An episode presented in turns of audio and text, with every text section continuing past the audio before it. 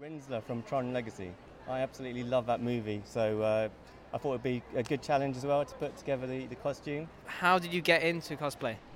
Um, just through a friend, really, and uh, I've always been interested to uh, anime, sci-fi, that kind of thing. And is it your first time here at MCM Expo? Uh, it's about my third time. And so, okay, so third time. What have you seen change over the last three years? Uh, to be honest, not a great deal. Um, it's pretty much quite similar. It, the only thing that changes, is, I guess, the guests that coming in and that kind of thing. Getting together with my mates, really, and taking pictures, that kind of thing.